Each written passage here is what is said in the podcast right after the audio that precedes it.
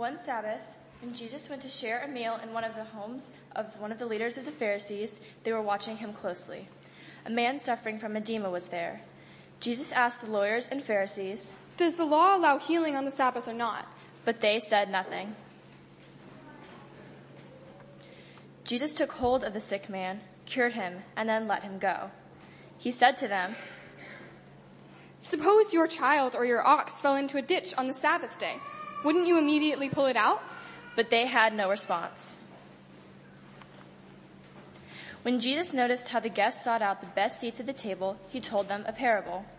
When someone invites you to a wedding celebration, don't take your seat in the place of honor. Someone more highly regarded than you could have been invited by your host. The host who invited both of you will come and say to you, give this seat to the other person. Embarrassed, you will take your seat in the least important place. Instead, when you receive an invitation, go and sit in the least important place. When your host approaches you, he will say, friend, move up here to a better seat. Then you will be honored in the presence of all your fellow guests. All who lift themselves up will be brought low, and those who make themselves low will be lifted up. Then Jesus said to the person who had invited him, When you host a lunch or dinner, don't invite your friends, your brothers and sisters, your relatives, or your rich neighbors. If you do, they will invite you in return, and that will be your reward. Instead, when you give a banquet, invite those who are living in poverty, who are disabled, or looked down upon. And you will be blessed because they can't repay you. Instead, you will be repaid when the just are resurrected.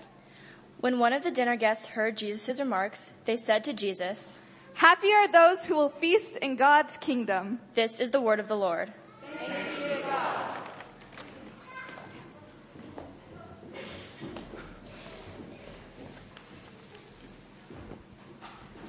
Hi. when I was a kid, God was my best friend. I'm an only child, so growing up I spent a fair amount of time playing by myself and making up stories in my own head.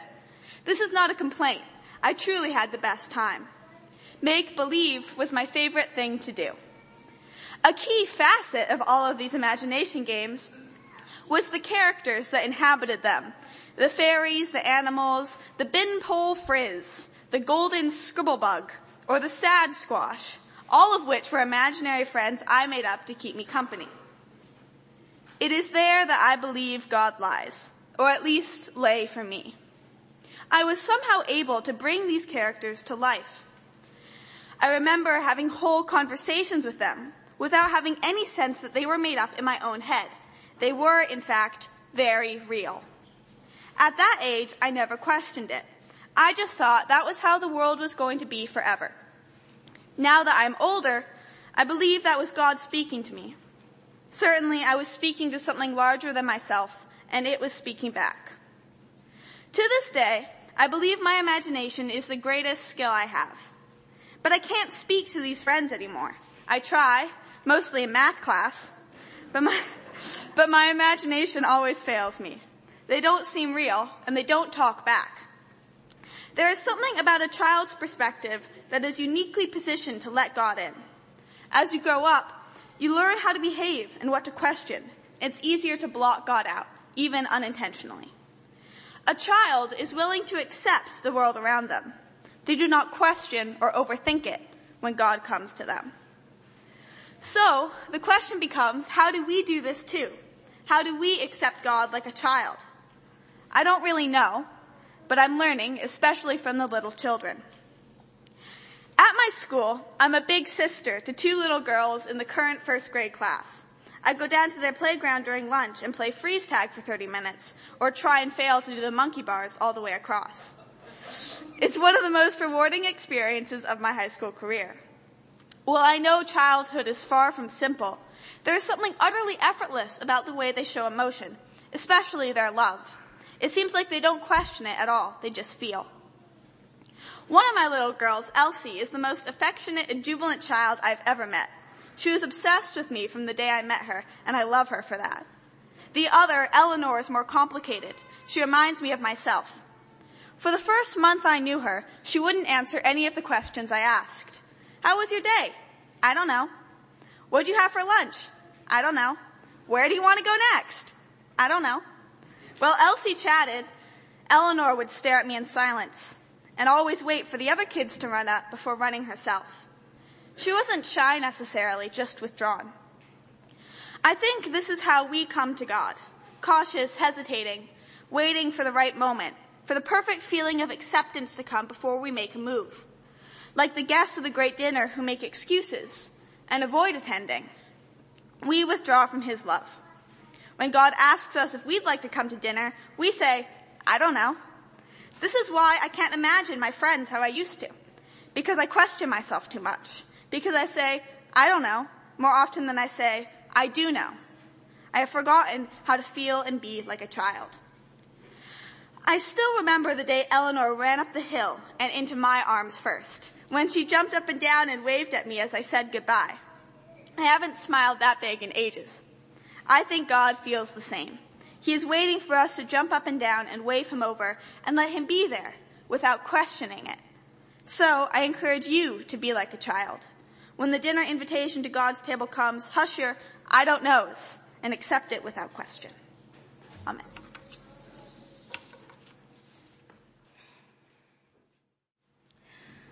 Two months ago, a friend of mine passed away suddenly at the age of 16.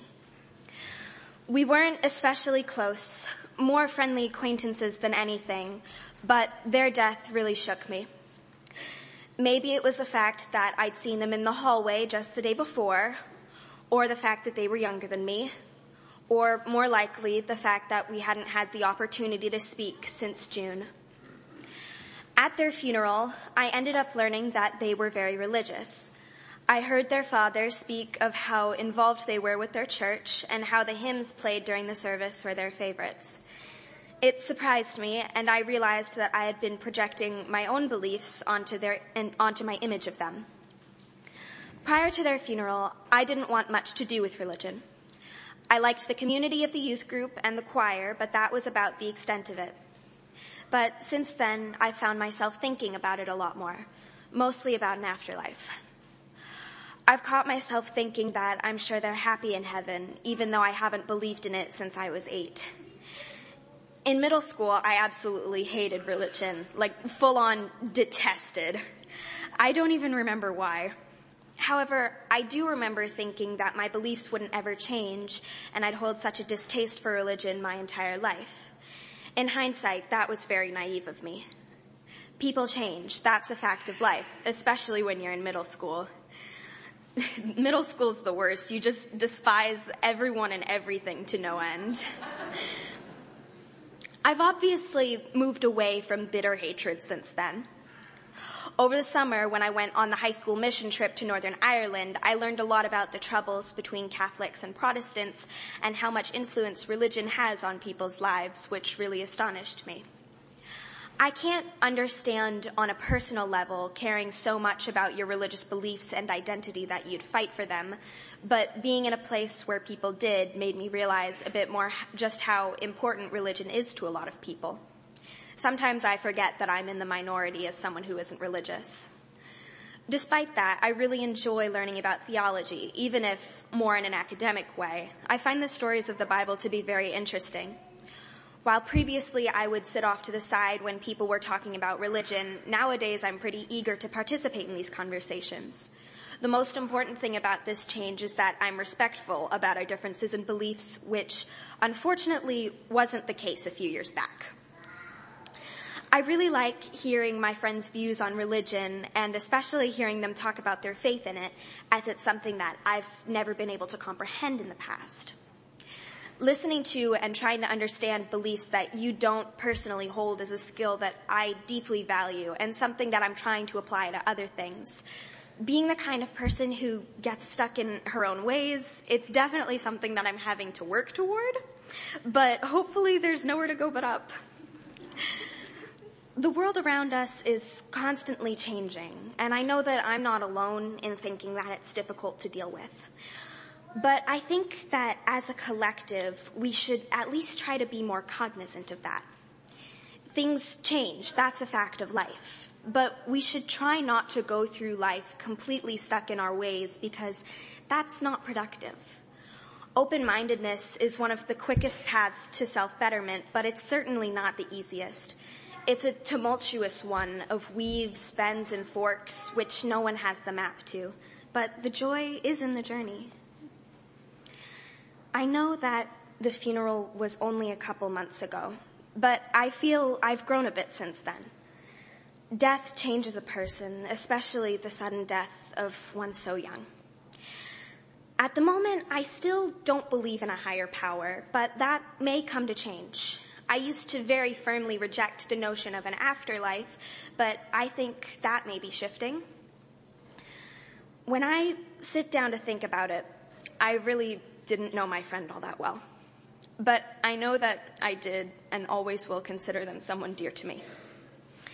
Life changes, but that won't. I'm certain of it. I'm not sure if I believe in heaven, but what I do know is that if it does exist, Cameron is up there. If anyone deserves to be, it's them. Thank you.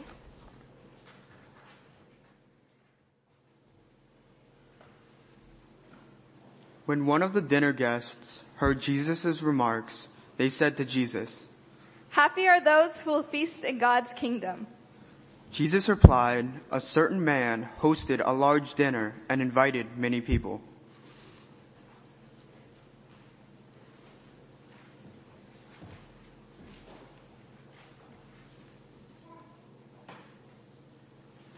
When it was time for dinner to begin, he sent his servant to tell the invited guests, Come.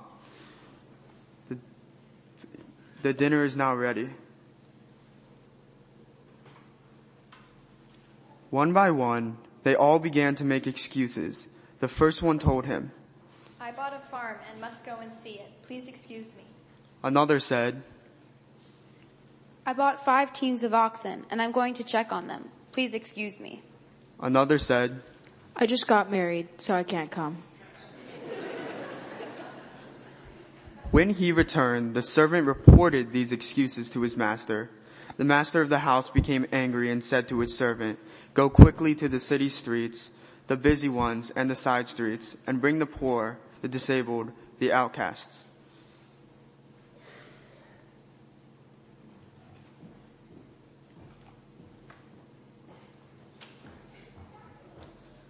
The servant said, Master, your instructions have been followed and there is still room. The master said to his servant, Go on to the highways and back alleys and urge people to come in so that my house will be filled. I tell you, not one of those who were invited will taste my dinner. This is the word of the Lord. Thanks be to God.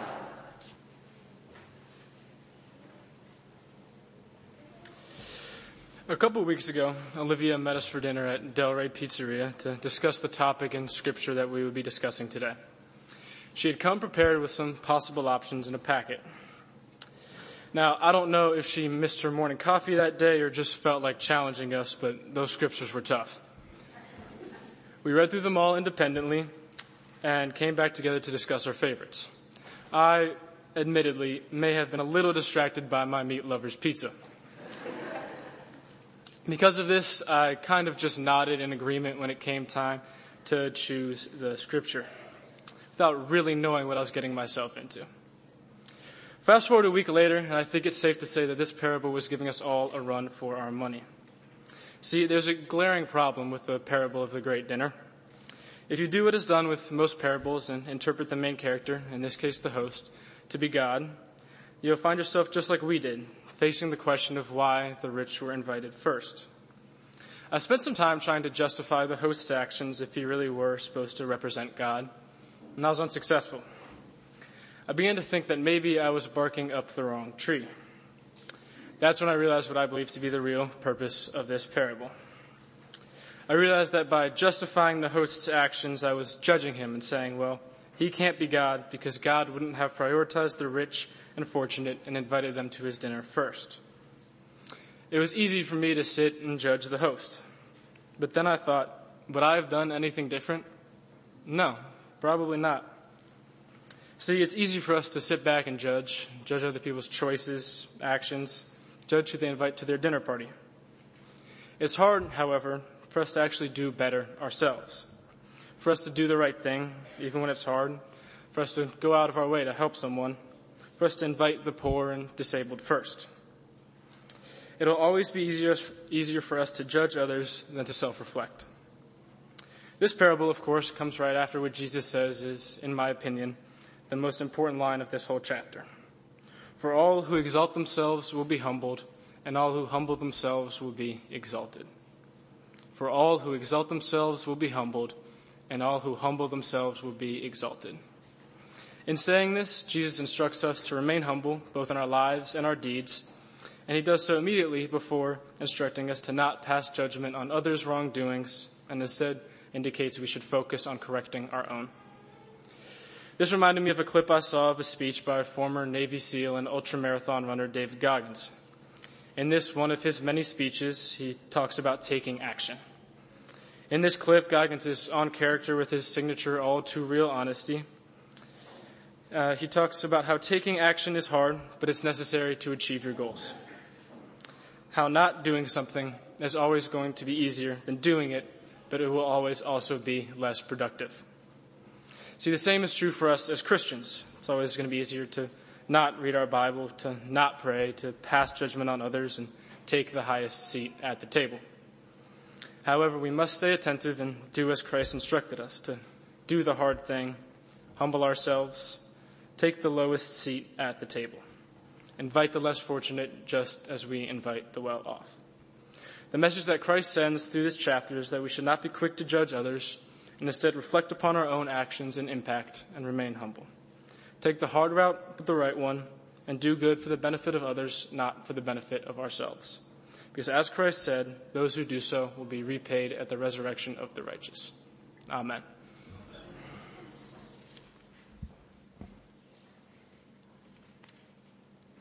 Community. What comes to mind when you hear the word community? Maybe it's family, maybe it's friends, maybe it's your teammates if you play sports. Maybe it's your coworkers if you're lucky. Maybe it's all of the above. If, like me, you grew up in a church, maybe you count that as community too. But we seldom think of community as a concept. We're more likely to think of it in terms of whether or not we have people to lean on, we have someone to talk to, or whether we have someone to do something with.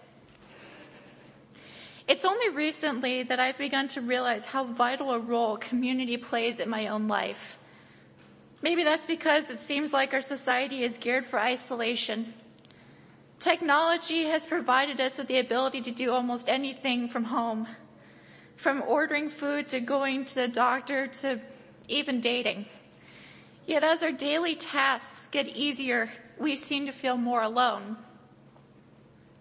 When no one even has to leave the house to get things done, it can be extremely difficult for anyone to feel like they have a supportive group to, of people to lean on.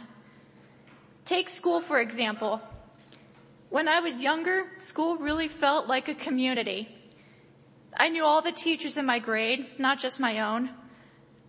And I knew every kid's name in my school, even if I didn't know them well. We had time to hang out and just be in each other's company at recess and after school. Then I got to high school.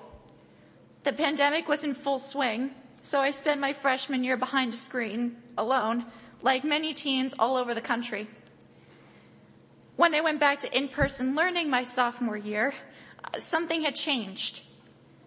Instead of feeling like I was back with my people, it felt like we were just one nameless masked mass shuffling from one classroom to another, oftentimes not even speaking to one another. Some of us found our friend groups, but that can be little comfort when so many of us are on completely different schedules. But here at Westminster, I see a difference.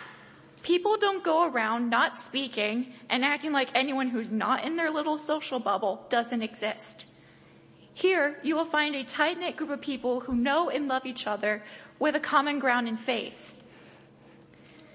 In the scripture we just heard, God's message is that everyone has a seat at his table.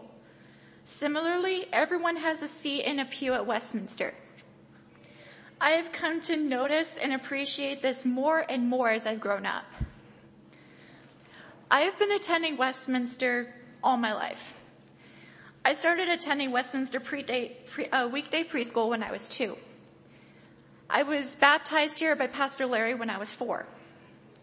I participated in children's choir through fifth grade, went on mission trips with the Westminster's youth, and was able to be ordained and serve on session as a youth elder. Through all these years, I've seen the members of the church welcome everyone through its doors and show them a place in our pews. Just last month, I brought one of my closest friends here for the first time for the high school youth's lock-in. She was a little wary of going to a new church, but the youth community took her right in, and we stayed up until three in the morning playing games together and having fun. Not every church is like Westminster. Not all churches have a community the way we do. Someone may be skeptical about going to a new church because the last time they did so, they were not accepted for who they were. They were not welcomed or they were even turned away. And none of those things are things that God has taught. Our community is already so beautiful thanks to the kind and generous hearts of our congregation. But it would be even more beautiful if we made space in our pews for everyone in the community. Those who do not look like we do, or perhaps think as we do. Those whose jobs or families are different from our own. Now is the time to go out and make a welcome sign for the entire community outside of these walls. Show them what my friends saw, that there really is a seat for everyone here at God's table. Amen.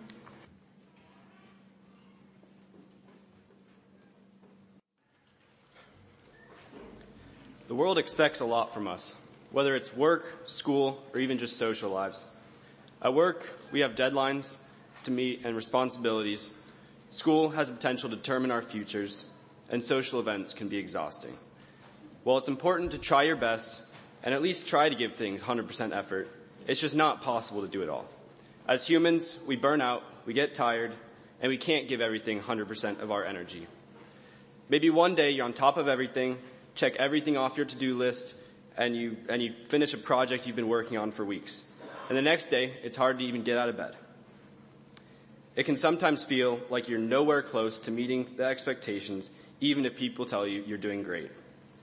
Failure to do everything, failure to do everything you're asked is, can often be seen as laziness or lack of success, but failure has never really been final. We forget that failure is also a part of learning and growing. I've been a member of the baseball community since I played t-ball in second grade, and many of my friends are too. It's always been a constant thing in my life until my sophomore year. Up to that point, I was never very serious about getting bigger and stronger as I was focused on other things I enjoyed in life. So when high school season came around, I didn't make the cut and my, my world flipped around. I lost something that had been a given in previous years because I wasn't giving 100%. This allowed me a chance to think about my priorities and what I personally wanted. I stopped putting so much pressure on myself to meet the expectations of coaches and statistics and just had fun with the game and put the effort that I wanted to give. I didn't become great. I don't stand out on any team, but I play my role and I enjoy my time there and the people there. And that's all I really wanted from the game. With this pressure gone, I've been able to give that energy to more things that I care about. I've been able to focus more on school, be, be more active here at Westminster, spend time with my friends before I graduate, and just give myself time to rest and be a teenager. In reading this scripture and hearing the interpretations of the other youth, I've thought a lot about these expectations and how we address them. We come to this church and we admit our failures and sins in songs and prayer, but take that high seat at the table when we leave the building, hiding our failures and our flaws from others, worried about how people see us and holding ourselves above others, worried about failure. It's easy to admit these things within the walls of the church.